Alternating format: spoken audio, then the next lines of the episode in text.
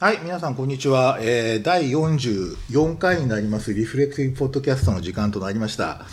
えー、今日はですね、えー、っとふたりゲストをお迎えしてまして、えー、さんかいめの登場になるマミさんですね。よろしくお願いします。よろしくお願いします。あと、ね、今日は初登場になるですね、えー、っとつかぴーさんですね。つかぴー先生って言おうかな、一応先生ってつけた方がなんかよ呼びやすいので、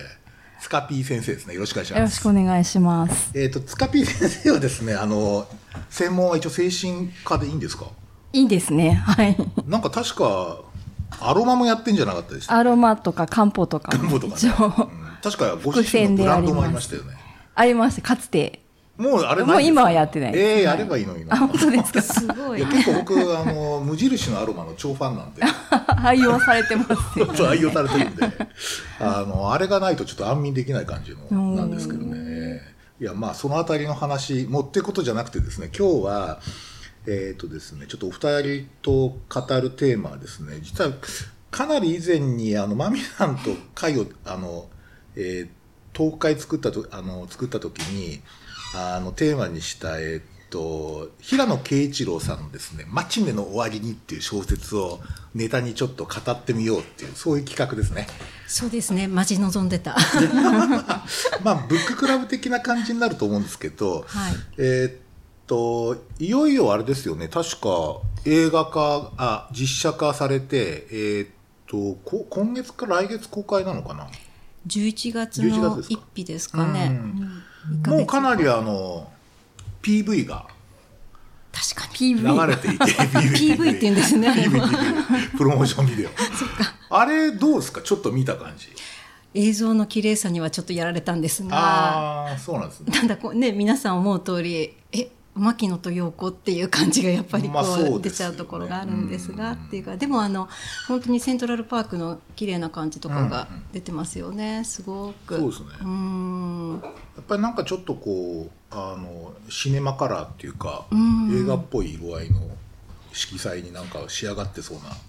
感じはありますよね。美しいと思います。つか、つかぴー先生は見ました、うん、ピーブイ。もう私はあれは見たくなくて見ておりません。本当にあえてシャットダウン。あえてシャットシャットダウン。あの映像がこう逆に福山になってしまうみたいな。あの自分の中で牧野と陽子像はもうあるので。あるのでね。えー、それはあのあれですね、福山石田ではないだろうみたいな。ちょっと許せない。許せないみたいな。まあそうですか。でも私だいぶ許容してきた。だいぶ重要。まあそうですね。うん、あのまあおそらくあのかなりヒットするんじゃないかって今予想がされていて、うん、最近やっぱりなんかちょっとあのなんていうかな、恋愛映画ってほぼなんかこう若者のなんかラブコメっぽいやつが圧倒的に映画多くて、あの純粋恋愛映画ってほぼな大人のやつはないじゃないかと言われてるんですよね。ですので久しぶりじゃないかって話もあってですね、まあ、そういう点でちょっとどういうこう興行成績を残すかっていうのは興味があるところですけどね。そうですよね、うん、まあそれで一応今日は、えー、っともう一遍マチネの終わりにを、えー、っと再読してみてですね、ちょっと改めてこう気づいたことなんかをちょっと少しテーマトーク的にやってみたいんですけど、はい、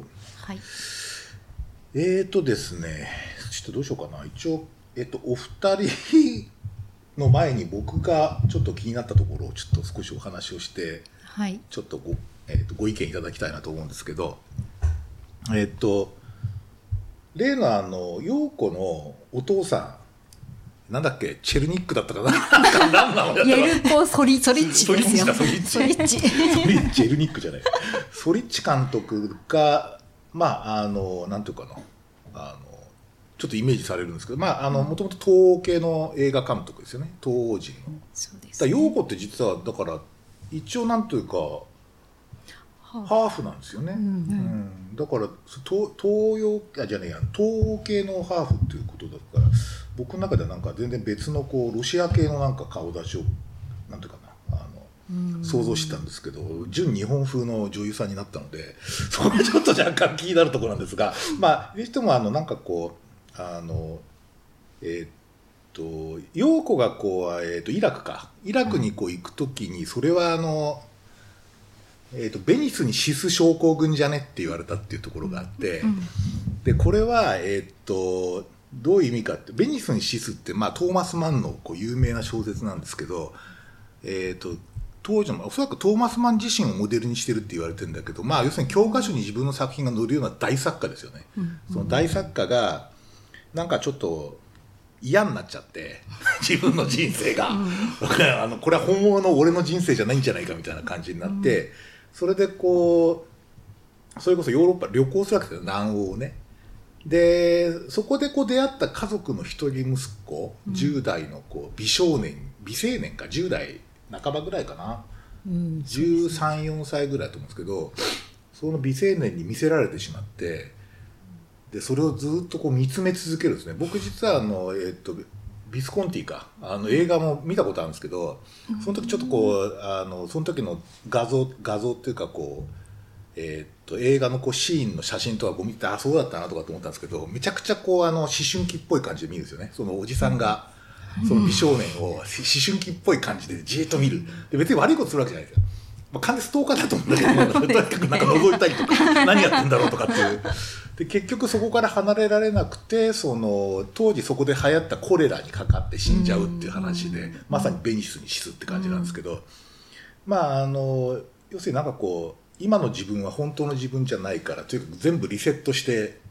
一から出直したいみたいな感じでどっか行っちゃうっていう、だから全部を捨ててみたいな。でそれをこうベニスのベニスに死す症候群っていうふうにまあ呼ばれて、陽子さんはあまりそれは本気で受けてなかったけど、そうかもしれないとか思いながら言っちゃうわけですけど、うん、結構これってなんかあのよんじゅう代ぐらいがなるっていうふうにこう言っていて、中高年のそのベニスに死す症候群って結構あるんじゃないかなって思ったりしてるわけです。その普通にこう生活してる人ってなんかどっかでリセットして、うんあの今の俺は本当の俺ではないみたいな感じの今の私は本来あるべき自分ではないんじゃないかみたいな疑問って絶対来ると思うんだけど、なんかそういうこう願望っていうのとよんじゅう代って結構あるかなと思って、自分の人生振り返ってみると、うん、まあやっぱりあったよなって気がするよね。で結局同じことやってんだけどあったなっていう気がしていて、えー、っとなんていうかな、実はだから僕さんじゅうななかはちの時に初めてこう視察に行くんですよ、外国に。自分でこう、うん、あのコネ作ろうと思って手紙書いて、うん、で英国のその、うんうん、ジェネラルプラクティスのプロフェッサーに手紙と、あの当時はあの E メールないんで、あ、はいはい、だワープロっていう機械を、書院っていうワープロの機械を使ってそうそれでこう英文のレターを作ってでそれをエアメールで近くの郵便局までこれお願いしますって出しに行ったっていう、そういう思い出があるんですけどってそ, うそれでこう何年前もすごい前もうだからにじゅうねん以上前ですよね、はい、でそれでこうなんていうか文通が始まるんですよ、一人のプロフェッサーとの、うん、こうでその文通がにねんぐらい続いた後にこういっかい見に行きませんかって話になって、それで一人で行ってるわけね、うん、だからおそらくあの時にその文通やってないと今の俺はないっていう感じなんですよ。あじゃあいい意味でのそう。だから死ななかった。死ななかった。コレラにはならなかったってことだけど。そうですね。なんかリセットしてるなって感じだったね。はいはいはい。なんかそういうそういう時ありました。いやありますよね。そういう完全にリセットしちゃってるよね。完全に私の場合リセットしてますね。そうですね。よんじゅっさいぐらいですね。そう思うとやっぱりそれぐらいさんじゅう代後半ぐらいからなんかこのままでいいのかなってやっぱり思ってちゃうんですよね、うん、別にその時に何かに不満があるとかすごくそんなになんて言ったらいいんでしょうかね、そういうわけでもないんですけれども、なんかこのまま続いちゃうのもどうだろうっていうやっぱり気持ちになったかもしれないですよね、うん、でも別に大きな決心とかでもしてないんですけどね、その時に、うん、どうですかみたいな私でも今ベニスに死す症候群から戻りつつあるから本当に期間生還した生還しそうかなみたいな、死ぬかもみたいな確かにスカピー先生そうだよね、うん、なんかこう、うんうん、ちょっとこうなんか、うん、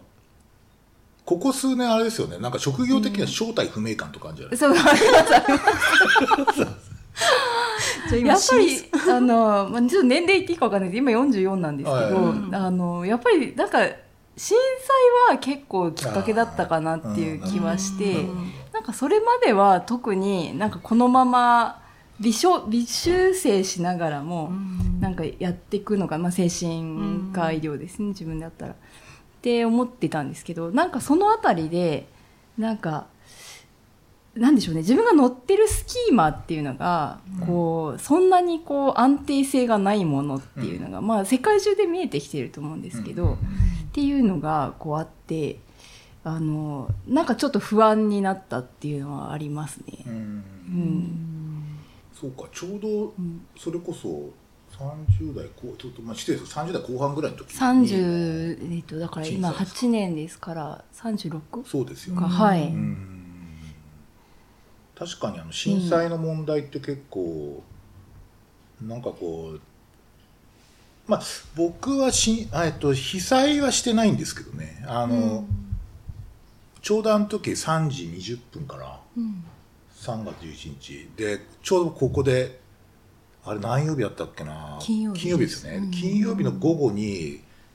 外来診療していて突然揺れ出したっていう、うん、であのあこれとかつって言ったらもうなんかた立ち上がれないぐらい揺れたっていうぐらいで、うん、であのにかいのこうオフィスは全部倒れて、うん、だからここの建物っていうか今収録してるこの建物はすごいあの頑丈な建物で、もともと工場だったんで全然何ともしないんですけど、中身が全部こう倒れたっていうのがあるんですけどまあ思い出しますね。まあなんかやっぱりなんかボディーブローのようにこうちょっとあれは影響してますよね、さまざまな価値観上。そうですね、なんかやっぱりあの私その後にそのやっぱり何て言うんですかね、やっぱり陽子みたいにこう自分がそこであの何したらいいのかみたいな気持ちになって、うん、でその後福島の支援の話が来て、まあ、相馬っていうところだったんですけど、うんまあ、ちょっとあの直接その原発の被害は受けてないけれども、まあ、周辺の地域ですね、浜通りの、うん、でそこのその要は浜通りの精神科病院がもういつつぐらいクローズになっちゃったので、うん、あ、そうなんですね。そうなんです、うん、なのであの診療支援で行くっていう話が来た時にやっぱりすぐ行ったんですよね。でやっぱりなんかその現場を見ないとなんかあの自分がなんか安心できないっていうか、ことを把握できないみたいな、こうツイッター見てるとすごい不安になるんですよ。なのであのなのでなんか行って、でも行ったらちょっとなんか安心したみたいな、うん、あのそれはその何ですかね、現場のちゃんとリアルな状況の、まあ、一端には触れてたわけですよね、うん、やっぱ手触りみたいなんですよね。だからそうですね、身体感覚的にこう、そうですね、なんか情報じゃなくて身体感覚としてそこにも触れたみたいな、えー、そうですね。でそこにはちゃんと人がいて、うん、あのまあにそこなりの日常があるっていうか、うん、なのでなんかちょっとその陽子がイラクに戻るっていうのがなんとなく分かる気はする、ね、はい、うん、なんかリアリティの一端でいたいみたいな。うん、うん、なるほど。そうか。でも震災の時ってなんかけこっちに普通にいててもなんだか日常が日常じゃなくなっちゃうみたいな感じでしたんですよ、うん、本当に、うん、で通勤が電車が止まってるので自転車で行ったりとか、なんかこうあの時って何だったんだろうって思って、今から振り返ってみるとあの非日常的なことってすごいやっぱりこう印象に残っていて、で、でも今でもその経験とかって時々振り返る、その時のそのやっぱり子供のことだったりとかそういったことも全部やっぱり一緒に振り返ることがあったりとかして、うん、その時のことはただまあなんて言ったらいいんでしょうかね、ああいうそれぞれの経験がなんかこう残るものっていうのは人それぞれだと思うんですけれども、うんうん、人によってその大なり小なりいろんな影響がきっとあるんだろうなって、大きなことが起こった後っていうのはありますよね、うん、そうですね。あの時そうあれはもうだからだいいっかいめのベニス日出症候群は通過した感じでしたからね。あそのだいにかいめがあるのかっていうことになるんですけどおそらくなんかこうそうですね、いや、うん、確かになんかうんとあの時あの震災で結構日本でツイッターって実はブレイクしてて、うん、あ そ, うそうなんですよ。あのあツイッターあったことあったんだけど、ツイッターが何かこうそのインターネット環境を、日本のインターネット環境をものすごく代表するような存在になったっていうのは実はあそこからなんですけど、確かにこう情報がウェーってきてる中で何かこうほんまかいなみたいな感じがあるよね。でおそらく塚 P 先生が言ってたその、えーと、生活って絶対なんていうか、なんか例えばほらあのエーケービー がこう支援に行って踊ったらみんなこうやって喜んでたとか、なんかそういう話しか伝わってこないからまさにごく普通にあの起きて寝るみたいな感じっていうのは全然イメージできないから、そういう点ではあのそこでなんか現実感覚を回復したっていう感じはあるかもしれないよね。確かに行ってね、手触り感で、うん、そうですね、そうかですね、うん、ちょっと話がなんかなぜか ピーティーエスディー 系に聞いてしまったけどもう、もうちょっと今の話題をちょっと言うと、はいはい、えー、っとだむしろそのなんかこうこれこ今じゃない感って、あじゃ本物じゃないよこれはっていう感じっていうか、その、うん、え自分がほ、えー、本当の自分まだ起きてないみたいな感じっていうのがその結構やっぱり蔓延してるのって、僕やっぱりなんかね、ごく普通の生活を繰り返すことの表現があまり豊富じゃないだと思ってるんですよ。なんか普通の日常で全然変わってないじゃんっていう、毎日繰り返しの仕事をしてること自体のその語彙が不足していて、いやちょっとぼーっとしてました一日っていう、そのいやただぼーっとしてること自体意味あると思っていて、でぼーっとしてるとなんかそれ意味もないし目的もないし何も生んでないじゃんみたいな話になるんだけど、うん、そのなんかそういうこうあのなんていうか普通の日常を表現する語彙が少ないんじゃないかって、な何か意味つけたくなっちゃうっていうのが結構あって、うん、結構基本生活とか仕事ってそんなに毎日ドラマチックじゃないので、そうですね、そうですねそういう点でそのなんかそこの語彙の不足っていうのをちょっと感じるところあるんですよね。なんか語彙の不足っていうことは語彙が多い方がいいっていう、うーん、そうっすね、なんかその、うん、繰り返すこと自体の価値みたいなやつ、うん、あのルーチンをこう繰り返してることの価値みたいなやつっていうの、価値っていうかな、そのルーチン繰り返してることって立派じゃんみたいな、うん、なんかそれ本当の俺じゃんみたいな、いやそもそも本当の俺じゃなくてもいいんじゃねえかみたいな、うん、そういう感じっていうのはなんか今ちょっと結構今こそ必要かなっていうのはなんとなくしたりしてるんですよね、うんうん、なんかえ結局ルーチンを繰り返してるっていうことに対してのなんかどうしてこんなんでいいんだろうかからベニスニスになっちゃうっていう流れなんですかね。あと一定こうゴールに達しちゃったとかね。あでも確かになんかこうやりきった感みたいなのって危険ですよね。いや危険ですね、うんうんうん、だから、うん、目標とかそういったものっていうのは到達しちゃうといけないんですかね。いやだから目標ってなんか今までこう到達したことないんですよ僕。うんなんかこう、うん、あやったみたいな感じで、うん、終わったって言ってあと何も見えないみたいなってあんまりないんですよ、うん、僕ただねそれあの知り合いの医者がそういうの経験したやつがいて、それ何かっていうと、うん、めっちゃ倒産した病院に勤めてた人いたんですよ、うん、あの負債ひゃくおくとか、はい、でそこ立て直さなきゃって結局にじゅうごねんかけて立て直したんですよね。借金返したわけ。にじゅうごねんにじゅうごねん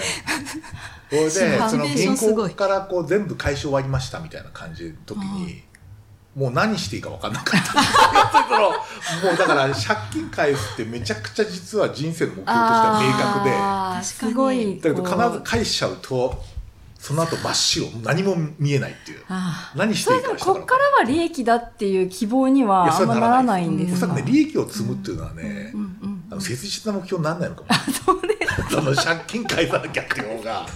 むしろ切実な目標になるかもしれないって、そういう話聞いて思ったけどね。へ確かにそうですね、うん、でも確かに 何, 何か生きる理由にはなるでしょうね、うん、駆り立てられる、うん、だって目的がはっきりしてるしすごくはっきりして明確ですものね。そうですね、なんかそんなことをちょっと全然だからストーリーと関係ないところに考えていたっていうのがまああったですね。あとなんかあのいやそれでそのベニスにシスのその映画をこうずっと思い出していて、その美少年に対するこうなんだろう、うんうん、美少年愛みたいなやつってここから描かれてるじゃないですか、はい、で僕とかそのベニスにシスって小説で知ったのは高校ぐらいの時なんですけど、うん、まあ、なんだこの変態おじさんとかっていうふうに思うわけなんだけど、じゃあ最近めちゃ美少年にハマったことがあるんですよ僕。ちょっとね、告白実在じゃない。あのテレビの中であのね、ちょっと皆さん全然絶対見てないんだけど、仮面ライダージオっていうのがあって、なんかそうかなと思いますよね。そこにあのなんかこう敵型のこう幹部みたいな子がいて、僕最初に見た時にえずいぶん可愛い子をキャスティングしたなって、最初女の子だと思ったんですよ、うんうんうん、それが実は男の子だって、じゅうごさいぐらいの男の子だって分かって、うん、めちゃ混乱しましたね僕えこの、この子男の子なのみたいなそういう感じで、でこう言えばいい俺ってやばいかなみたいな感じでちょっと一瞬考えたんだけど、うん、ただまあなんかこうそのビスコンティのじゃないあのトーマス・マンの気持ちが分からなくはないみたいなシェンバッハの分からなくはないみたいな感じなんですけど、でも彼やっぱりなんかこういちねんかんのドラマだからいちねん経つとかなり成長してきて、ちょっと大人っぽくなった顔が、うん、ちょっと角張ったりしてきて、そうですね、そうすると急にこうちょっと冷めるっていうえそんななんか分かる気がするなんかある特定の瞬間の何か姿の美しさみたいなやつにちょっと惚れたと思うんですけど、なんかちょっと思いましたね。その誰でもそういうことにハッとある瞬間にはまる可能性はなきにしもあらずってことですよね。予測せずに。そうですよね、思いがけず。あれはね、おそらくなんかこうね、うん、そういうこうなんかセクシャルな問題ではないですね。なんか、うん、なんかね、もっと何かね、美しい思考のものみたいな、ちょっと言い過ぎかもしれないけど、うん、美しいなみたいな、立ち振る舞い美しすぎるだろうみたいな感じがあって、ね、本当一瞬なんだと思うんですよね。その、うん、一瞬のなんか凝縮された時っていうか、うん、あのビスコンティのあのタッジを演じた人も、うん、その後ほとんどパッとしないんですよね。ちょっと金髪の薄い、はいはい、あの北欧系の人だったと思うんですけど、うん、なのであのやっぱりその瞬間のこの存在を演じるで終わりみたいな、うん、いやそうなんだよね。なかなか確か、うん、ちょっとあれもなんだっけ、あのほらあのハリーポッターの子もちょっと微妙だったじゃないですか、その、はいはい、成長しちゃってから、うん、あとターミネーターツーのあのあもすごい、うん、めっちゃ美少年だったんだけど、うん、やっぱりだからある一瞬の美しさとか絶対あるんだろうなと思いますね、うん、ちょっと話がすごい連れてきたんだけど見逃さないところもすごいですよね、うん、だからなんか自分がこうそういう自分にも多分そういう瞬間があったんだけど、自分の場合って大体気づかずに過ぎてるじゃないですか、うん、あまあそうですよね、うんでそれをこうなんか会って出会った時に、なんかこう自分が意識できなかった何かみたいのをやっぱり思うっていうのがベニスにシスそうかもしれない。そうだからちょっとやっぱりなんか結構普遍的な話だなって思ってですね、単なるこう冗談ではないなみたいな感じがしたんですよね。まあ、それが僕のネタですね。この小説のさ、えーとそう深いですよね。うん、本当に。そ, そしたらね、今度スカピー先生から出してもらったのは、ちょっとさっきの話とも若干つながるとこあるんだけど、まあ ピーティーエスディー との関連。はい。これはどんなあれですかね。なんかこう。そうですね。あのー。なんていうか、まあ、この陽子っていう女性の主人公が、まあ、ジャーナリストであのイラクにいて、一度目はまあ多分対価なく、あのー、過ごして帰ってきて、で二度目行かなくてもいいのにわざわざ希望していて、まあ、自爆テロに遭ってしまって。でその、まあ、陽子って非常に理知的で、あのーまあ、教養もあって。ですごくこうセルフコントロールが効いた人だと思うんですけど、なんかそれゆえにというかで、あの当然 ピーティーエスディー のケアも受けているんですけど、でもその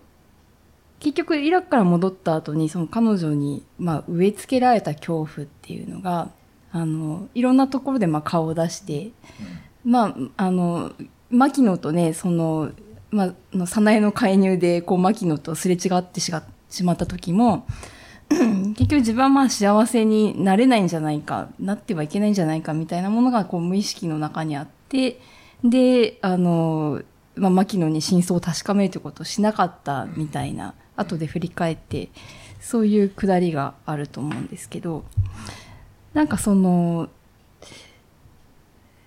うん、難しいんですけど、そのまあ、この小説でよくあのたくさん出てくるんですけど、その今から振り返っってると過去の意味が変わってくるみたいで、過去を振り返ると今の意味も変わってくるみたいな、そう、 そういうテーマが、うん、あるんですけれども、そうか ピーティーエスディー ってあのなんつうかこうちょっと症状、まあ、精神症候学的に言うとっていうか、ね、具体的にどんな感じの症状の時疑う、それがあるって疑うべきものなんですかね。そうですね、やっぱりあの、まあ、現在の中に過去が入ってきちゃうというか、まあ、ありありと、まあ、フラッシュバックとかが、ね、一番有名ですけど、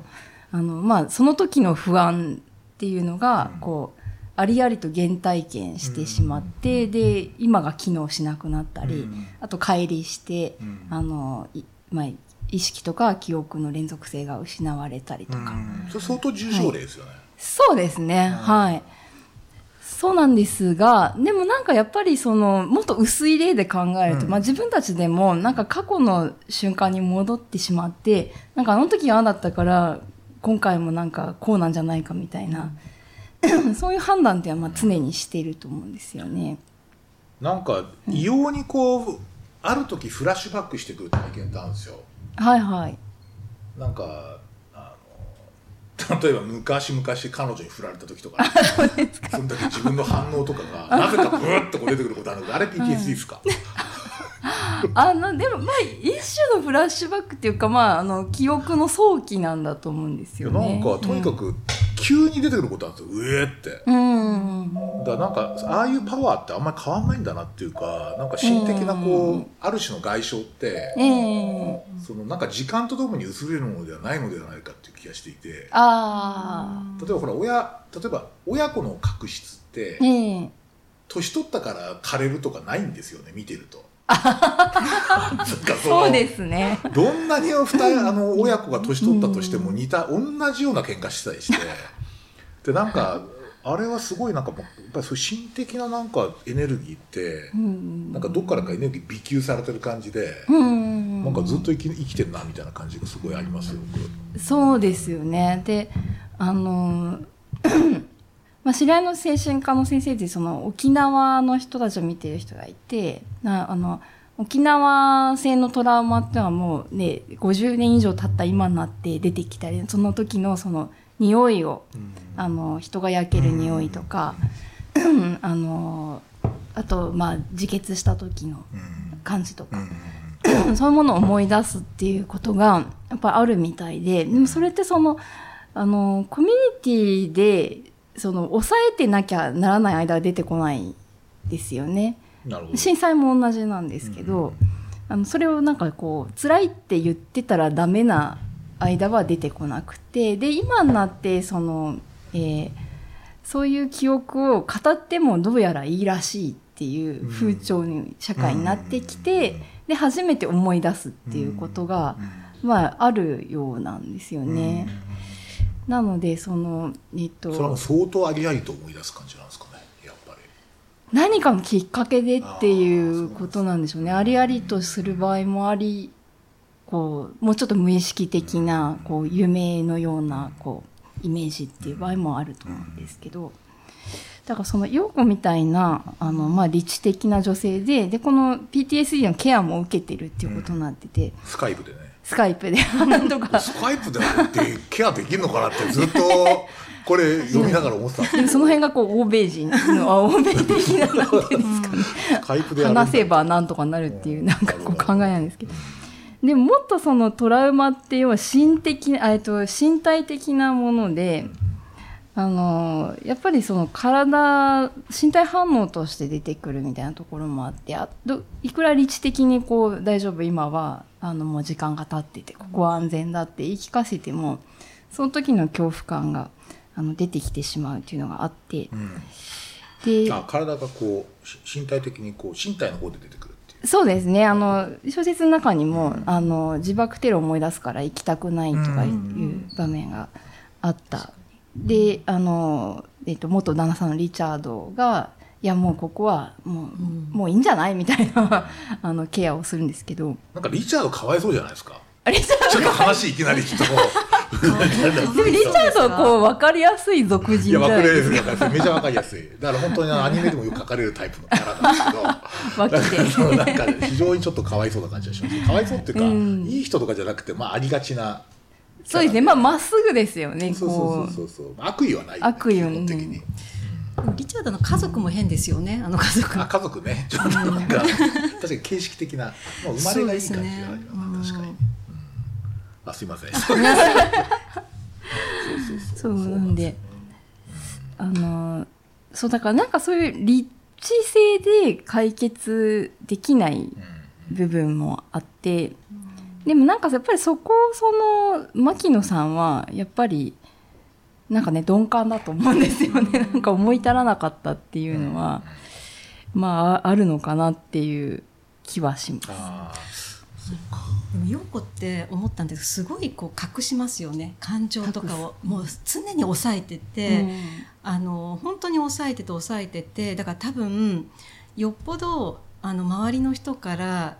見られることを嫌がっているのか、多分そういう育ち方をしているのかわからないんですけども、おそらく本当に普通だったらわからない、よっぽどどういうタイミングだったらわかるかはちょっとそこはわからないんですけれども、なんかあそこは本当に陽子さんが自分の中で全部処理しようっていう、そういう人っていうのをすごい感じ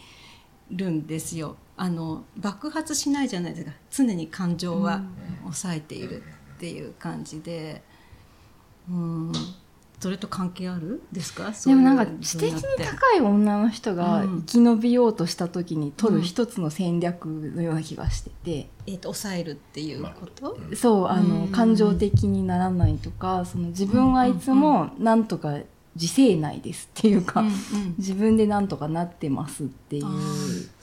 感情って感情的になるっていうのは、うんうん、確かにあまりあのなんかこう、こう推奨されるこう反応ではないよね。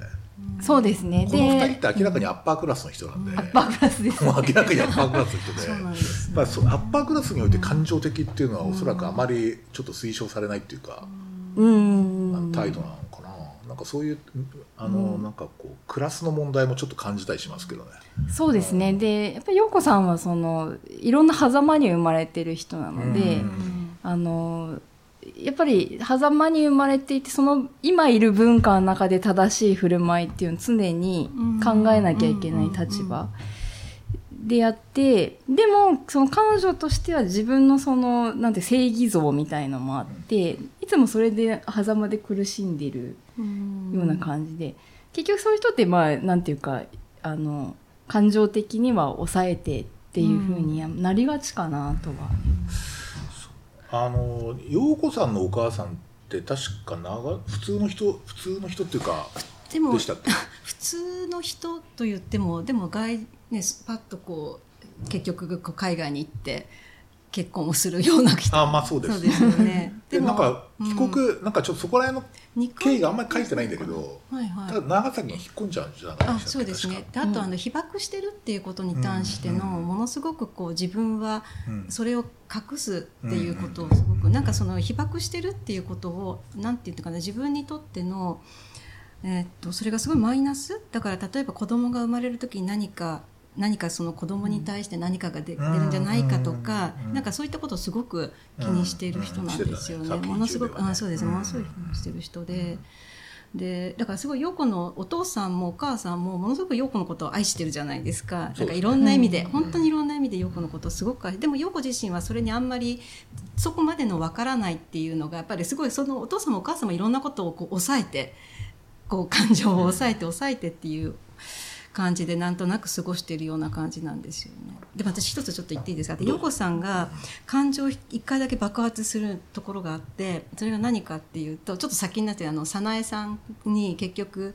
あのコンサートを見に行くっていうね、自分で結局行くつもりだったんだけれども結局行かないって言ったあの後、ホテルに帰ってベッドでもう号泣するっていうところがあって、でそれまで陽子さんがその泣いただとか何かそういう感情があらわになったっていうシーンが全然なかったので、私はあそこで一緒になって号泣してしまったあれは何の涙なんですか？あれは本当に抑えてたものがいろんな複雑な思いがきっとあったと思うんですよ。でその前にどうしてっていうのことすごい早苗さんに問うじゃないですか、うん、ものすごい冷静に問うんですよ。そうそうそう、どうしてとかあなたはどうなのとかって、うん、どういうこととかっていう本当に多分あの時って顔がもしかしたら微笑んでるかもしれないぐらいの感じなんですよね。だけども多分一人になってなんかいろんな多分なんて言うんでしょうかね、人間がすごい出てきてる感がすごくあって、あれは本当に初めてあの小説読んでさんかいめにして泣きましたね本当に、うん、僕なんかそのあの時あの、あのシーンってやっぱそうだったかって泣いてる気がするんですよ。やっぱそうだったかこうやっぱそうだったかってやつ、ね、なぜだじゃない、なんかこうなぜこうなったではない、やっぱりこうなっちゃったっていう感じがなんとなくなんか諦めっぽい感じもなんかあったりもしたんですけどね。多分いつもいい子でいい子でいい子でいい子でっていうよりもそういう判断をするとかそういうことをやってればきっといいことがあるっていうことを思っていたけどでもそういうふうに人生はいかないみたいなところもあったのかもしれないんですけど、でも感情を抑えてるもののあの本当にこう泣くっていうところはなんかこう人間が出たなって感じがすごい、でもすごく私は好きなんですけどね、あそこのシーンがすごくなんかでもそのあの運命がちょっとかけ違っていく瞬間って、うん、もう少し小さいながらも我々の人生の中にこうあって、うん、こうあの時ああしとけばみたいなは違ったかも、後悔まではしてなくてもこう違ったかもしれないみたいなものってあると思うんですね。でその間にこういろんなものがすごい積み重なっててなんかその重さに泣くっていうのがなんかすごい分かる気がしたんですよね。確かにそうですよね、うん、運命ってこういう風にこうかけ違うんだなみたいな、うん本当に些細なことのちょっとしたことであの時自分があそこで聞いていたらとか、うん、多分そういったことも絶対蘇ってくるはずだし、でどうして私はあの時のメールをなんで牧野本人からだと思ってしまったんだろうとか、うん、多分後々考えてみればあの時の文面っておかしいじゃないとか、うん、絶対に思うはずなのに、ね、そういうことを振り返ってみるとそうだって分かるのに、うん、その時はそう考えられなかったとか、うんそういうのがすごいそういうほんとちょっとした掛け違いがどんどんどんどんもう戻れなくなっちゃうんだなっていう、ね、で剣も生まれていて、そう、剣も生まれた、その悪いことばっかりじゃなかったわけですよね、うん、その、うん、剣も生まれてだからねもう そのそれを知ったところでまあ戻れるわけじゃないし戻りたいかどうかもわからないっていう、そう、うん、本当にそうなんですよね。いやーなかなかやっぱりちゃんと読まないといけないですねいやざーっと読んではいかないなと思いました。いやいやいや、なんか小説にかいさんかいって読むときって印象変わります？あでも変わりました。やっぱりいっかいだストーリー大体分かってるじゃないですか、うんうんうん、ある意味でいっかいめ読んだときは先が分からないっていうのでどうなるのかなって読んでにかいめのときは実を言うとわーっと読んだんですよ。本当にもうわっともう一回読みたいなと思ったからわっと読んでそれはあっという間に読んだんですけどさんかいめはちょっとじっくり読んでみようと思って読んでみたっていう感じ で, でさんかいめにして初めてあの陽子のとこで泣けたっていう感じだったんですよ。なんか映画って例えばその最初いっかいめ見るときって絶対視野が割と真ん中なんですよね、うんはい、こうだからこう、えっと、どっちかというとカメラマンのこう一番中心の視野の真ん中ぐらいをこう見てるので、うん、あの端の方に何が映ってるかあんま覚えてないんですけどあのにかいめ見るとあのどっちかとそっちが気になるので実は僕あんまり小説って何回も繰り返す小説ってほんと少ないんですけどあのこれはちょっとこういう企画もあったってことでちょっとわーって読み直してみると、うんまあ、さっきのベニスシス症候群ってなんだみたいなそこでちょっと止まって考えてしまうっていう、まあ、なんですかそのそういうこう楽しみがありましたね、うん、なんかこうちょっとちょっとこう、ね、ちょっとしたフレーズにこう引っかかってこう、うんうん、そうですよね。気になるところとかあとは今までこう読み読み逃してたっていうのかな、うん、細かく読んでなかったところとかもあるなっていうのも思います。前先生あそこ好きだって言ったじゃないですか、ソリッチ父と娘の会話 あ,、はい、あそこが好きだって今回はねあんまりなんか、うん、いやあの時僕なんかやっぱりこうちょっとなんつったらいいのかな、うん、あのソリッチのこうイメージがあって、はい、でそれどんなイメージかちょっとね、うん、変な例えなんですけど、うん、あの羊たちの沈黙のレクサーなんかこう白い帽子かぶって逃げてるじゃないですか。なんかわかるよそのイメージがすごいあって、はい、なんかそれ そ, そのあの感じの人がなんかこう娘と和解するみたいな感じがめちゃこう自分で勝手に妄想してこう、うんうんうん、あの感動してたんですけどなんか今回はあまりちょっとそこはまあそうかなみたいなあれ映画化されるんですかねあのシーンってね。気になりますね。気になりますよね、うんはい、あのシーンはどうなる。ちょっとお父さんがもろ東系の人とかだとなんか違和感ありますよね、うん、なんかねそうですねすごいなんかどういうふうにするんだろうすごいちょっと興味あります。お父さん誰をやるあちょっと分かってないですね。お父さんね誰やる誰やるんですよね。確かにでも結構大事なシーンだとはね思う。あそこすごい大事なシーンですよね、うん、本当大事なシーン。和解、和解のテーマっていうのは結構いいですよね、うん、だいたい和解したら必ずその後に何らかの悲劇が起こるっていうのがだいたいこう物語の定番で、あ確かにそうですよね。死んだりとかね、うんうん、和解したけど結局最終的に自分が犯した何か現在なんか罪みたいなものに自分が裁かれてしまうみたいなことが結構あるんですよ、うんうん、でだからそっち行くのかなと思ったけどそうではなかったんですけど、うん、まあでもなんかあのさ最後そうですよね。ああじゃあちょっとあれですね結構バンバン話が広がってきたんですけど今度えっとマミさんの、えっとはい、挙げたテーマがまあ許す。あそうですね許すっていうこと、うん、なんかこの結局小説の中では、まあそのまあ、読んでる方は分かると思うんですが早苗さんのしたことっていうのはやっぱりこういろんな意味でいろいろこうざわつき感があることをするんですけれどもだけど牧野はあのそれをこう許すっていうようなことを言ってるんですって、うん、ただそこで牧野はなんで今言ったのっていうことも言うんですよね。言わないでくれてもよかったのにっていうようなことを言うんですけど、うん、でも早苗がどうして言おうかと思うと結局あの竹地っていうあの牧野の要は友人のギタリストが、うんまあ、自殺亡くなるっていう、うん、あそこであの人は結局そんな亡くなるべくして亡くなるっていうことなんかに結局そういう人生を送ってないはずなのにそういうことが起こりうるって自分はでもそういうすごくやっぱり人の人生を狂わすようなことをしてしまったっていう罪の意識からこう謝罪になるじゃないですか、はいはい、あそこって、えー、あのくだりってだから結局は早苗があそこで謝るっていうのは悪かったっていうよりも自分を楽にさせるためみたいなところもちょっとあったような気もするんですよね、うん、自分の罪から逃れるっていうところもあった、うん、で, でもそういったことを牧野がどこまで理解したか分かんないんですけどもでもそれでも許すってあともう早苗のことを愛してるって言うんですよ。僕は愛してるからとかって、うん、で私 そ, そこの部分の許すっていうことが許せないみたいなじゃ許せ私それがいや人によってその許すっていうことが例えば私はでもそれを許すっていうのをあえてそこでひらがなで許すって書いたんですけどあの要はだから許可の許すでもないし要は退社とかのあれでもどっちにしていいかが分からなかったんですよ、うん、その許すっていうことを、うんうん、だからその許すっていうことをどういうふうに皆さんは考えますかみたいな感じで思ったんですね。そうかなんか僕今回ちょっと再読してみて思ったんですけど、うん、最初に一回読んだ時ってあ早苗さんうん、バカだなとかってああそういう感じで思ったんですよ最初、はい、もう、もう表面ふーみたいな感じですねそうだなんかあのなんつったらいいんだろ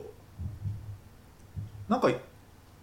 僕早苗さんってなんとなくアッパークラスの人じゃないような印象なんですよ。あ、うん、な, なんとなくなんか、まあ、なんかそれ超ファンみたいな超ファンみたいなこれなんつかこう、はい、なんだろう、こうあの自分の夢託したいみたいな。あだって牧野の人生の迷惑役になりたいって言ってるんですよ。だから自分がこうなんとか主役に普通になってるよっていう感じのもう主役感もまあそんなに自覚しないような人たちで主役になってるのがアッパークラスだとすると、うんうんうんうん、なんかこうその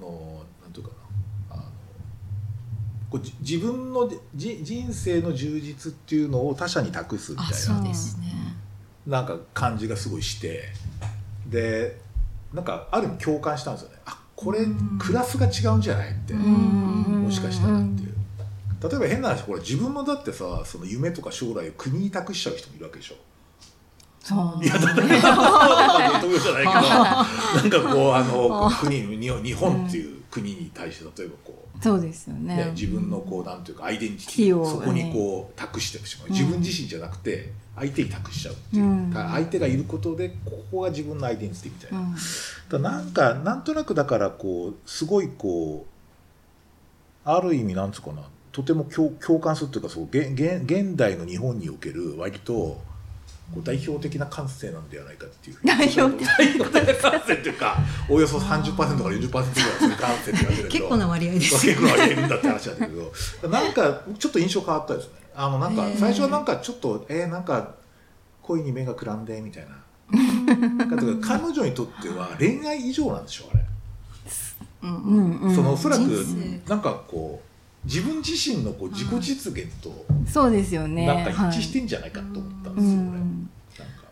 そうですねでも私もあれを読んだ時に女の人の生き方っていろいろあるなってこともちょっと思ったんですよやっぱり、うん、やっぱり陽子の陽子のような生き方だからあそこすごい対比してるなっていうのがすごいね、うん、すごいあって、うん、もう本当にだからイメージがもう陽子さん早苗さんって言ってだから牧野がそこに座った時に完全なる牧野の文人を感じるんですよそれでそれ途中なるほどそう牧野の文人なるほどさすがそうすごい感じるんですよ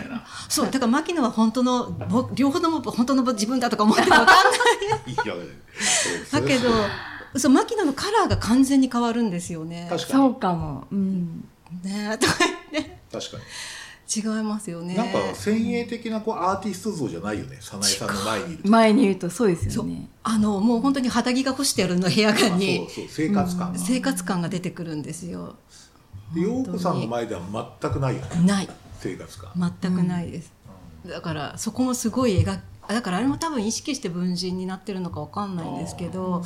作者に聞いてみたいけど聞いてみたいですよね、うん、でも確か町でも割と文人感出してるって言ってたような気がするんですけどでもそれが誰にとしてどうのとか言うわけじゃないんですけど、うん、でも私はすっごい牧野にも感じますよねなんか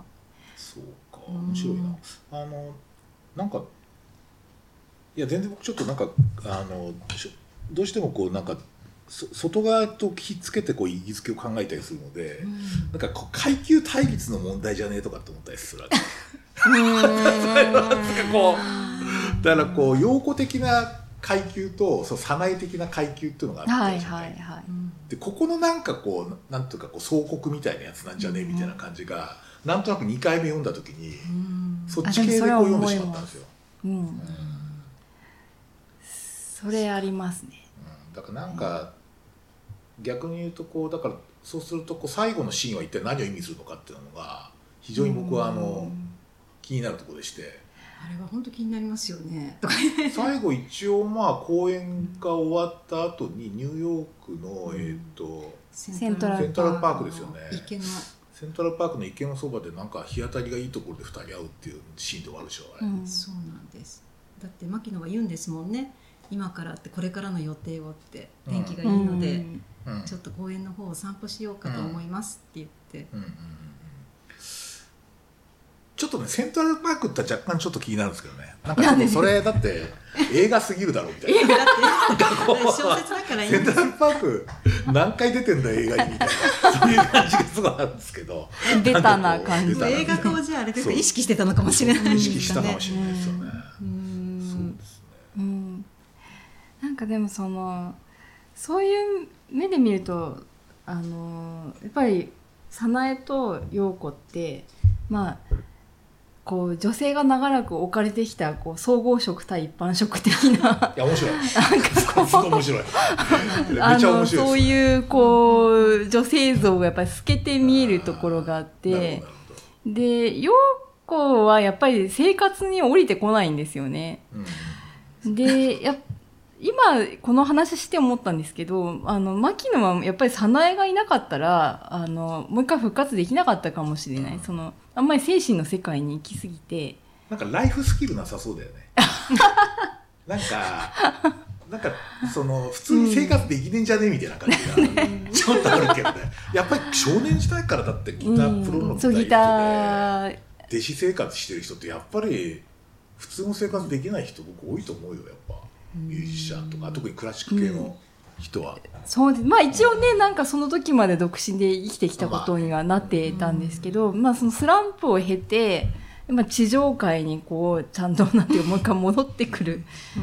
のにやっぱり早苗って必要だったのかなっていうのはどっかで分かってるんじゃないかと思うんですね。まあ、でもやっぱりその芸術をやる上で陽子的なこうミューズっていうか生活から離れたミューズっていうのはやっぱり必要、こう仰ぎ見る存在として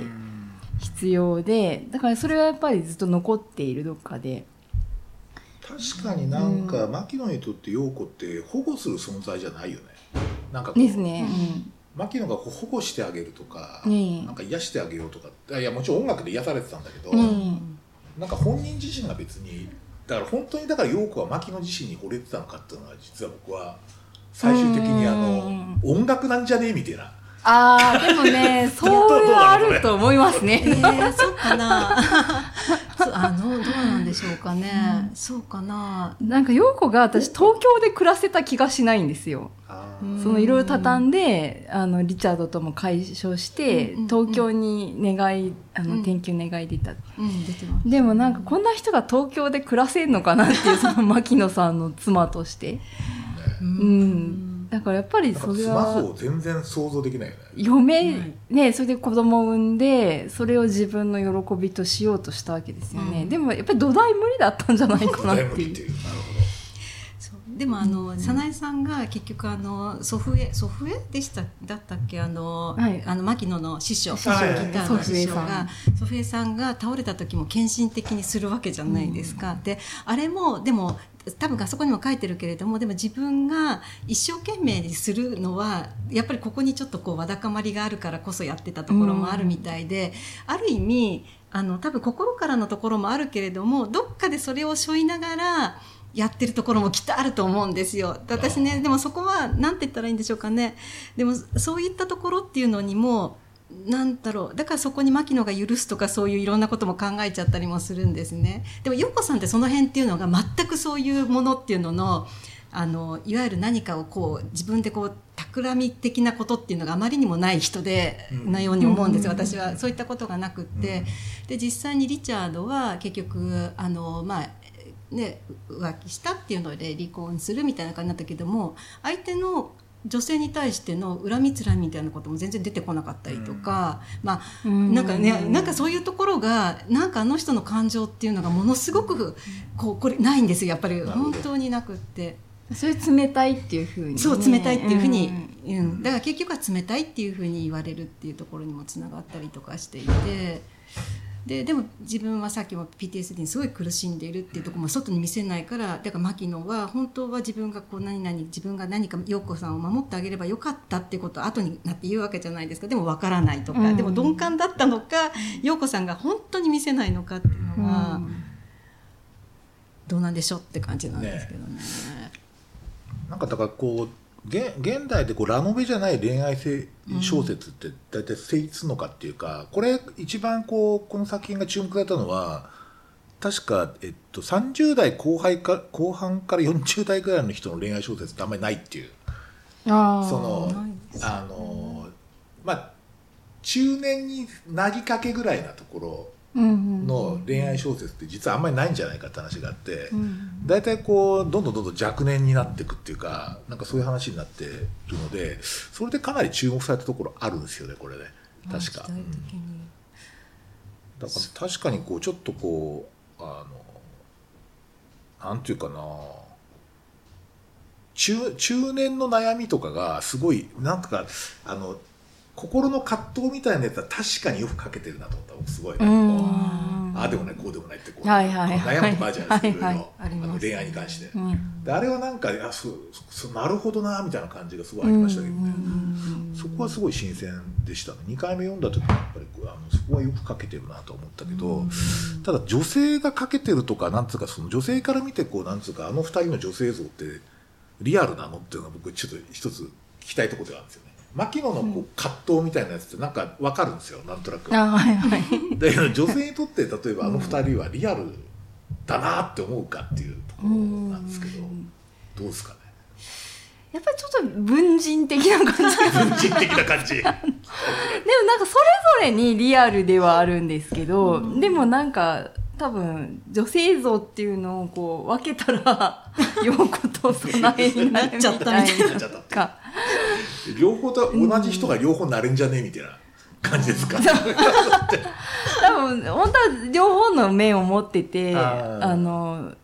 まあね、現代に生きる女の人たちは、うん、なるほどでもその早苗になったり陽子になったり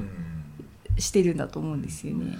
そうかだから牧野的だからこう男性の主人公をふたり置かずにひとりにして、うん、で女性の前主人公、まあ、陽子だけど基本的に早苗さんって超重要な役なんでそうですね、まあ、ふたり僕中心いると思ってるんですけど、うん、そのヒロインがはいはい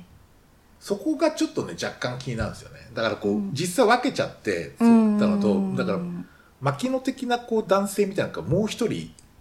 別人格として書かれていてあ牧野的っていうかその主人公の男性がうんだからそれすごい面白いかなって気がしたなそうですね牧野とリチャードってあんま変わんないじゃないですかいやリチャード、ね、実はとかでリチャードいるんですけどは文人の一人として考えリチャードと牧野って早苗とこうね陽子ほどの差はないですよね確かに、うん、根本的な違いじゃないよねそうなんか表現系の違いだけでたまたまビジネスマンだったみたいな感じでそうですね、うんなるほどうん、そうかでもリチャードってなんでこんなに印象に残らないようなっていうかなんかそういえばいるわよねみたいな感じでで知らん間に去っていくみたいな感じで結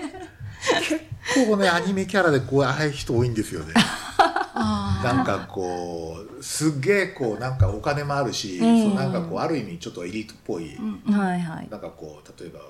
なんとかなパイロットがいて、うんうん、こっちも草の根から出てきたみたいなうんうん、なんか天才でふたりともこう天才のパイロットが並び立ってて、うん、じゃあヒロインはどっち行くかと大抵草の根の方行くんですよ大体こうねあの家柄のいいエリートと最終的にゴールしましたって話はまずない、うん、まずないですそれがあってですねちょっとそういう点ではちょっと型通りだなって気がしなくはないですけどねリチャードがあそこまでこうコケにされてしまうとか小説の中で陽子がリチャードのことのいわゆるその表 外, 外見的なことを書いてる言ってるのがあってだからそれほど悪くないみたいな感じ、うんね、結局相当ないい男なんじゃないですかでもあれを読む限りでは別にこうピカイチっていう感じじゃないみたいな、まあまあ、それ割とこう筋肉なんて筋肉質なんて言ったかななんかこうそのなんかハンサムとは言われたことないだろうけど悪くない悪くないみたいなそういうこと書いてるそうなのハンサムでもそういうわけじゃないけれどまあまあいいでしょぐらいの感じのことを書いてあって。そうかそうだよね確かに長尾系ではないんだなそう長尾系ではない、うんまあ、牧野の外見のことって書いてましたっけあんま書いてないよね今思ったんだけど牧野のことって外見書いてあって今回私読んだ時に陽子のことはやっぱりすごい書いてあって、ね、身長何センチとか、まあ、価格小説あんまりないけどね牧野は身長ひゃくななじゅうごセンチであったみたいな感じな ん, なんかそれはちょっと な, ないんですけどねでも陽子さんは髪の毛長くてっていう感じですそうですね、うん、だいたい顔立ちまで全部書いてあって、うん、書いてあって、って感じですよね、やっぱり美しい人だっていうことはすごい感じましたね、うん、そうですね、そういう牧野とリチャードって両方とも陽子やっぱトロフィーワイフだと思っていて、あ、それを書いてますね、こんなに素敵な人を連れてったら、うん、みんなどういう反応するだろうって両方とも言ってんですよ、うん、両方とも言ってたその辺がねやっぱねその俗人って思ってそれがその陽子さんのあり方とはやっぱり相入れない両方ともいや絶対違うよね、うん、男性あ、まあ、女性もその例えば相手がその素敵だとか思う人とあれしたらそう思うのかって以上にそういうのって男性思うんですかねわからない今あれを見た時に本当に俗人とか言ってるんだ、えー、それってそういう感覚ってあるんですかねある年齢ってかなりレイヤーに分かれる気がしますけどね、うん、ふたり揃って確かに言ってふたり揃って言ってます、ね、なんかやっぱり社会的にこう上昇したいぞ俺はみたいな時っていうのとおそらく一致しているんじゃないかと思うんですよね例えばこうよこれもよあの僕実際にその患者さんでもそういう人いたんだけど超飲んだくれのギタリストがいてさ、うん、昔めちゃかっこよかったんだけども酒に溺れてると支え続ける妻とかいたりするわけ、はい、でめちゃそのなんつうかこうあの例えばあの、うんあのクラプトンを支えたパティみたいな感じですけど例えばそういうそのでああいう時に、例えばパティみたいなめちゃ美人を俺は連れてるぞっていう感覚っておそらくクラフトないと思うんですよ、うんうん、あの薬でやられちゃった時に、うん、あだからおそらくなんかやっぱり成功しつつある人とか、うん、そうなんかこれから自分はこうなんかやっていくぞみたいな感じのなんかこう、なんか属性を身につけて健全なこう上昇意識じゃないけど、うん、そういうのがある時にはあるのかもしれないね。確かに、うん、何か、うん、なんか男性この中で男性と女性の断絶を一番感じたのはそこで。ああなるほど、はい、それね平野さんもねあんまりねおそらく意識してないから絶対それねどっかで言った方がいいですよ本人それ本人に絶対言ったらいいと思う。聞いてほしいですねそれはね私牧野があのセリフ言ったのは結構ショックだったんですね。あれはああ、うん、割とショックだったんですよね、うん、だって愛してるとかそういうこと言いつつ、うん、えやっぱり外見からみたいな感じが、ね、そこみたいな、ね、そこみたいな感じで思って。そうねあれは、うん、まあだからなんか前もこれマミさんと話したことあるんだけど、だいたい主人公って平野さんみたいな感じの人じゃねって思ってる人結構多いよね。でも完全にそう思って読んでましたなんかやっぱりそういう系のなんかこう、うん、ちょっとこうなんつうかなあの小沢誠二の息子あとかのイメージなんですよ。えっと、なんで、うん、あのわかります。前の滝川クリステルの彼氏。そうですね。まあまあそれでなんかあのイメージああいう感じの人かなってずっと読んでたんだけど、ちょっとこれだからもう一遍読むときに福山雅治をこうイメージしながらこうやって読むと何か違うなみたいな感じが全然違う印象になっちゃうかもしれないからやっぱり結構主人公のイメージをどう描くかってかなり大事ですよね。うんうん、そうですか。面白いですね。結構ねもういちじかんになりつつあるんですけど、はい、えー、っとですねでちょっと待ってでね最後えー、っとネタとして、まあ、これ共通ネタになると思うんですけどそのラストシーン以降をどういうふうにこう構想するかっていう、まあ、ここから先は妄想になるわけなんですけど、一体こうどういう展開の、まあ、自分だったらこう描きたいかみたいなやつはどうですかね。うんそうだから本当これはみんなそれぞれなんですよねって思ってるんですよね。まあ一番あの愛読されてるマミーさんとかどんな感じで私から言うんですかあのあの時牧野が最後結局あの幸福の、えっと、銀貨効果あ効果なんか銀貨じゃない幸福の効果をあの、まあ、あなた方のためにではなくてあれは確実に for you は for 陽子のための you ということで多分捧げたと思うんだけれどもでそれで自分の予定を結局話すわけじゃないですか。で牧野はあの時にやっぱりかけたんだと思うんですよね。で陽、うん、子さんも一回あの時に結局いち幕に幕の間で帰ろうかどうしようかをすごい考えていてでもやっぱり戻るやっぱり、まま、だからそこもやっぱり人間的だと思う。あそこで本当にあのもうあ諦めるって言い方が変かもしれないんだけどそうすると多分もうに幕は帰らない見ないで帰るっていう選択もあったんだけど横さん行くで牧野さんはいち幕の最後に気づくわけなの で, でに幕の時飽きた時にいるってことですごいやっぱり良かったで最後ああいう結局幸福の効果を捧げて自分の予定も話すでそれであのラストかって思ったんですよねやっぱりで あの、あれは早苗と牧野のふたりにはありえないそこにシーンがそこに広がっていてで多分映画でもあれはちゃんと描かれてると思うんですけれども私は結局あのあの後何かどうなるってことはないと思ってる。あ、うん、もうちょっとやっぱりコーヒー飲んでうん、それかあそこで、うん、コーヒーも飲まないと思います。飲まない。飲まない。こういう感じで。うん、であそこで一応公園のところで話はすると思うんですよ。話はする。だけどもそこで多分別れると思った。なるほどね。私は。なるほど。うん、そのそうするとこうなんか。うん、なんかこう何かが完結する感じですか。なんか割とそういう感じなのかなっていうのは。うんうん、イメージ的にそんな感じを描いたんですよね。でも絶対近くまで話します。だってあんだけ話したかったのでごねんかん空けて話したい話したいがすごい強かったわけなのでなんてどうでしょうかいや、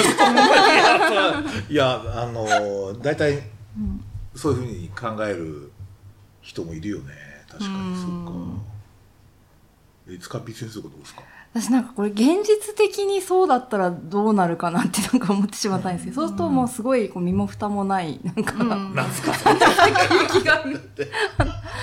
あの陽子さんはまあ子持ちだけど独身じゃないですか、うん、であのまあ昨日はまあ子供生まれたっていう。でも早苗さんはすごく罪悪感持ってるからこれ離婚しようと思えば結構できると思うんですよ、うん、その話を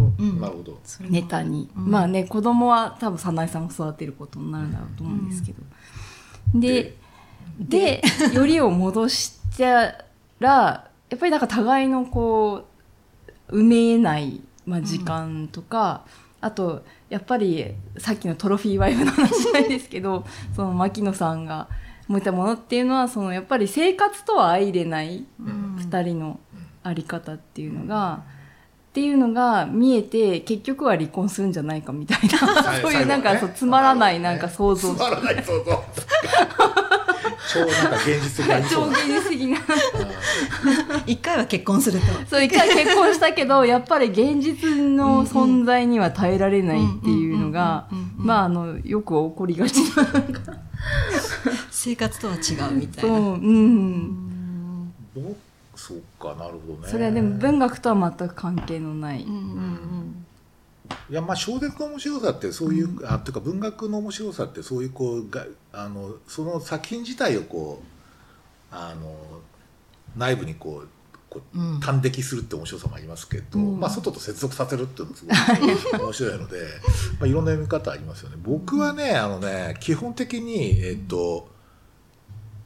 なんかこうかなり僕にかいめって相当印象変わっちゃって、うん、そう最初は美しいなプラトニックじゃんみたいな感じがこうあったんだけど、うんうんうん、逆に言うと実体がないよね、うん、ふたりの関係って妄想の世界にしかないんだからそうですよね妄想の世界に近くて、うん、さんかいしか会ってなくてそんなに何か全て分かり合って一生って基本的にそれファンタジーじゃねって感じがあって、うん、で結局その一緒にいる時間がその後長くなってだんだん離れていくっていうあーそういう感じだからなんかちょっとこうなんかそれなりにこうやってくなんかこう何日か一緒に過ごしてみるとなんか違うんじゃねえってあで結局まあお友達でいましょうみたいなそうそうそうだけどまあね、うん、せっかく出会ったしまあぜひいい関係で続けていきましょうみたいな、うん、そういう感じになってちょっとこれ奥さんとか旦那とは違うなみたいな感じが、うん、なんとなく生じてくるんじゃないかっていう気がなんとなくしてですねあのまあ実際ちょっと一定の距離を置いたうんうんうんうん、まあなんか昔そういうこともあったよねみたいなことをちょっと、うんうんうん、あのちょっと冷静にしゃまあアッパークラスの人たちだから、まあね、感情を出さずにこうなんつうか話し合える関係になって漠然と終わるんじゃないかっていう感じがしているんですよね、うんうんうん、そうですねなんか面白いなんかそうだから絶対間違えて多分美しいとかと思う人いるんですよプラトニックだなみたいな、うんうんうんやっぱさんかいだけあったらここまで愛し合えるんだみたいな、ね、ないでしょないですでも小説の中では散々寸前まで行くんだけどもなんかで全てがダメになるじゃないですか、まあそうですねまあそうですね、でもなんかどうかなでもなんかやっぱりちょっとそれも必然な気がしていてなんとなくやっぱりそういうんじゃそういう接点の少なさとかで例えばテラスハウスとか見るとね、うん、ちょっと全然話は違うんだけどやっぱりなんか一目会ってもう君に決めたらないんですよやっぱものすごいコミュニケーション取って、うんはいはいはい、周りの意見を聞きつつ、はい、なんかお前もそうなのかみたいなどこがいいんだとかって言って、うん、そのその自分とそのなんだそのテラハでこうあのなんかいいと思ってるこの関係をどう思うお前はみたいな感じでこう聞きながらこう、うん、いろんなフィードバックかけながらだんだんこう関係を作っていくとこがあって、うん、でまあおそらくこれは現実なんだろうなと思ったりするわけで、うん、でもなんかさそのやっぱりなんかすごいこう、うん、あのファンタジーだなっていう気がしましたね、うんうんうん、ファンタジーで終わらせようって私は思ったのかもしれない。いやもう思いますよだってめっちゃキャッチーじゃん前の平野さんの小説に比べるともう圧倒的にポップでしょ。ポップですよね、うんうんうん、本当にめっちゃだって結界とかめっちゃ悲惨じゃないですか。結界とかも悲惨すぎてもうちょっと私結界疲れめっちゃ疲れじゃないですか、うん、であれねこれかいみたいな感じ。うん、結界は本当疲れない、うん、で僕ある男はすごい僕は、まあ、実は一番好きな小説なんですけどあれもいい小説でしたよね。 あの、あれはすごいなんか文学者平野啓一郎のなんかこう金字を見たみたいな感じしてて、あれ一人一人際立ってますよね。それぞれのキャラクターも本当になんかである男になっちゃったみたいなまあそうなんかそういう感じですごいあの今後も今ちょうどまた連載を開始されたそうで、そうですよね。なんかバーチャルバーチャルな母親が出てくるっていうなんかすごく面白い。なんか新聞小説なんですよね。また新聞小説、ね、そうそう新聞小説なんです。やっぱり今彼をプロデュースしているのが、うん、えー、とコルクの佐渡島洋平っていう。あ、そうなんですね。でエージェントとして彼にお願いしてて、うん、だからもう全部最初から公開してしまえっていうのが実は戦略が全部佐渡島さんのやつで、本でボンと出すんじゃなくて、うん、もういろんなメディア使ったりとか、あの、うん、メールマガジンだってね、うん、ものとかどんどん全文来るっていう、どんどん来る、そうなんです、全部来ちゃうんですよ。ぜひ登録してで全文来て結局読んじゃったけど買うみたいな。あでその雑誌に出してまた買って本になってまた買ってみたいな、そういう感じのすごいファンを増やす、ファンを増やす、うん、ファンコミュニティをすごい増やす感じの戦略になってて、すごいこうちょっとこうあの伝統的なこうあの分断みたいなところともちろんなんか付き合いがあるんだけど、うん、そうじゃないところでこうなんか可能性を見出してるっていう、まあなんかすごい今やっぱり注目すべき方ですよね。うん、でもあと平野さんって書くとき一番最後のラストシーンをまず決めて、そこからそこに向かって書くっていう書き方をする。だからあの結局あのラストシーンを決めてあれがずっといくのかと思うとと思いながらも読んだんですよ。確かにね。あ、そういう書き方するんだ。そう最後を決め、まず最後まずっていうかな、ラストシーンを、あとあのあの小説ってモデルがいるって最初に断ってるじゃないですか、うん、できっと多分職業が違うとか、うん、何かしらなんだけれども、でも実際そのモデルにいる人たちが、まあ、どういう感じなのかなってのすごい気になったりして、ね、まあ、実際聞いてみた方がいいんじゃない、うん、ファンクラブ入ってんじゃないかったっけ、ファンクラブってあるんでしたっけなんかあれなんかファンクラブ行ってますでしょ。ああの行ったことありますよ。その平野さんが実際に登場するそういうなんか読書会みたいなやつは行きました。はい行きましたね。なんか行ってたんですよ。みんなこうファンが多かったっていう。にかいぐらい行ってるかもしれない。そう思うとあれファンコミュニティですよね。ファンコミュニティですね。でもなんかねそういう人たちってあんまりダメなんですよ。そんなには入っていけない。実は言うと入っていけないんです。そういうのはちょっと苦手なんです。そうか。面白いよね。まあなんかあの結構あれですね、一冊の小説でも結構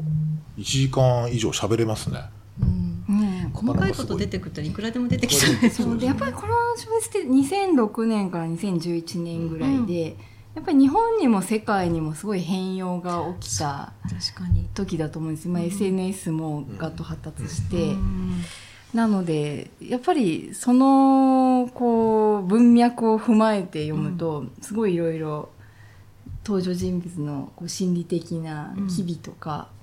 うん、あの細、細やかで面白いですよね、うん、面白い。結局スカイプとかを、まあ、使ってこう、うん、結構スカイプはしてるなと思いながらで今だとズームかもしていて、うん、リチャードもあのリーマンショックでね、こうまあある意味化けの皮が剥がれるっていう、うん、そうそう、そこであそこでちょっとこうやっぱりよくあそこでちょっと幻滅していくっていうところもあって、うんね、うん、そうだから全部そういう背景がしっかり出てきてるってすごい面白い、うんうん、確かにちょっとこう激変したよね。なんかちょうどそれこそトランプとかブレグジットとか、うん、そうですね、それこそ移民排斥問題だとか、うんうんうん、日本でもこう今ちょっとあの隣国との関係が悪かったりとか、もうとにかくなんかこのとこすごい動いているので、うん、まあそういう中でこれが書かれた意義もあるんだとは思いますよね、うんうん、だからだからおそらくさっき僕言ったなんか階級問題と関係してるっていうのはなんかその分断、あのなんとかこう、うんうん、分断分断、そうですよね、クラスの分断みたいな感じだんですよ。なんかその早苗さんと横田になんかこうそれがすごいなんか確かにそうか、そういうそういうそこういうなんか個別事例に実はそういうのは結構象徴的に現れるとか読めるっていうところがまた文学の面白いところでありますよね。なんかね、そうですね、その、うん、なんかやっぱりこうね、やっぱり エスエヌエス が発達してきてなんかクラスって明確になった感じがして、いつも精神的に社会的に属しているクラスも精神的に属しているクラスっていうのが な, なんか可視化された感じがしてて、でやっぱり陽子さんは早苗さんのこうクラスのことがわからないだろうと思いますし、まあ、逆もまたしかり、うん、でもなんか陽子さんってでも置かれてるずっと環境育ちから見てると、陽子さん自身も別に楽して育ってるわけじゃない人ですごい苦労して、であと自分のなんかこうお父さんと母国語で喋れないとか、うん、でお母さんとの会話ってすごい日本人になるんですよね。それで、そうですね、長崎で、うん、あそこの時ってすごいあの石のとこ石の思い出だったりとか、うん、あの時にはなんかこう陽子さんがあなんか私たちの世界に降りてきたみたいな感じがあってそうそう、その降りてきた感がすごい重要で降りてきた感がそのなんかこうやっぱり本来こう天井人じゃないけど、うん、なんかめちゃくちゃこう、うん、なんていうかこうノーブルな人だけじゃない、こう高血高気高血な人で、うんうん、あの仕事とかも含めて、うん、それがブーってこう降りてくるっていう、うん、なんかこのこの上下動ってめちゃくちゃ面白いですね。なんかこう、うん、むしろこっちが際立つんですよ。だから、あだから陽子さん泣いたところで私がまたそこでうっと降りてきたみたいな感じがまたなかった。だからそうなんかやっぱりなんかこちらを際立たせてるなって感じが。際立たせてますよね。やっぱイラクで自分ジャーナリストで自爆テロにあって ピーティーエスディー なんてある意味で際立ってるじゃないですか。うん、そうですね。精神性が。でもなんかそんな人がよんじゅうまえにして子供を産みたいとかいう思考をまあ出してもおかしくないんだけど、なんか出すかなみたいな、ね、でも、まあ、なんかちょっと違和感もあったり、ね、でもシングルマザーになるから、うんうん、それもなんとなくこう、まあ、ある意味で言うとこうあのアッパークラスのシングルマザーって独特の雰囲気あるじゃん、うん医者、 医者とか多いじゃない。あ、そうです。だってそのなんかこれ独特のこうなんかその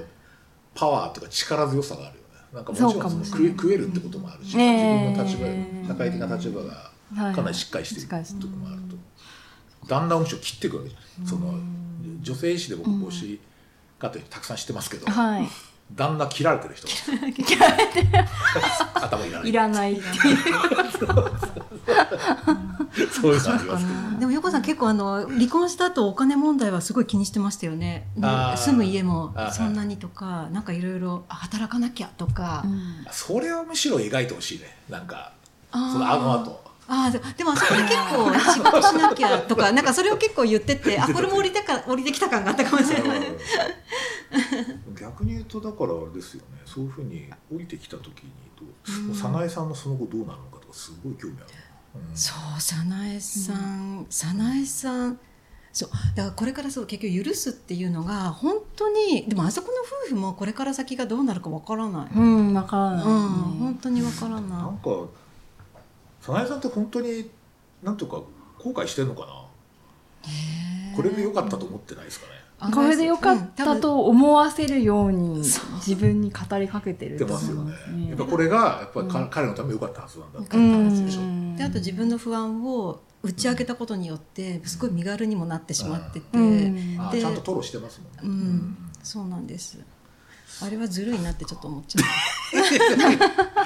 確かにそういうとこありますよねはいということでちょっと話は尽きないんですがえー、とそろそろちょっとねお時間のクロージングタイムになりましたで、えーとまあ、なんか最後にちょっと一言なんかリスナーさん結構ねあの、まあ、何回も言ってるんですけど結構リスナーさん多いんですよ。そうで下手すると会によってはななひゃくにん以上も聞いてらっしゃるんで、うん、あのなんかちょっとリスナーさんにこうメッセージメッセージっていうのはおかしいけどなんかちょっと最後になんか一言ございます。なんかメッセージとかどうでしょう。スカピー先生メッセージですか。何でもいいですよ、まあ、小説を読もうでも何でもいいですけど、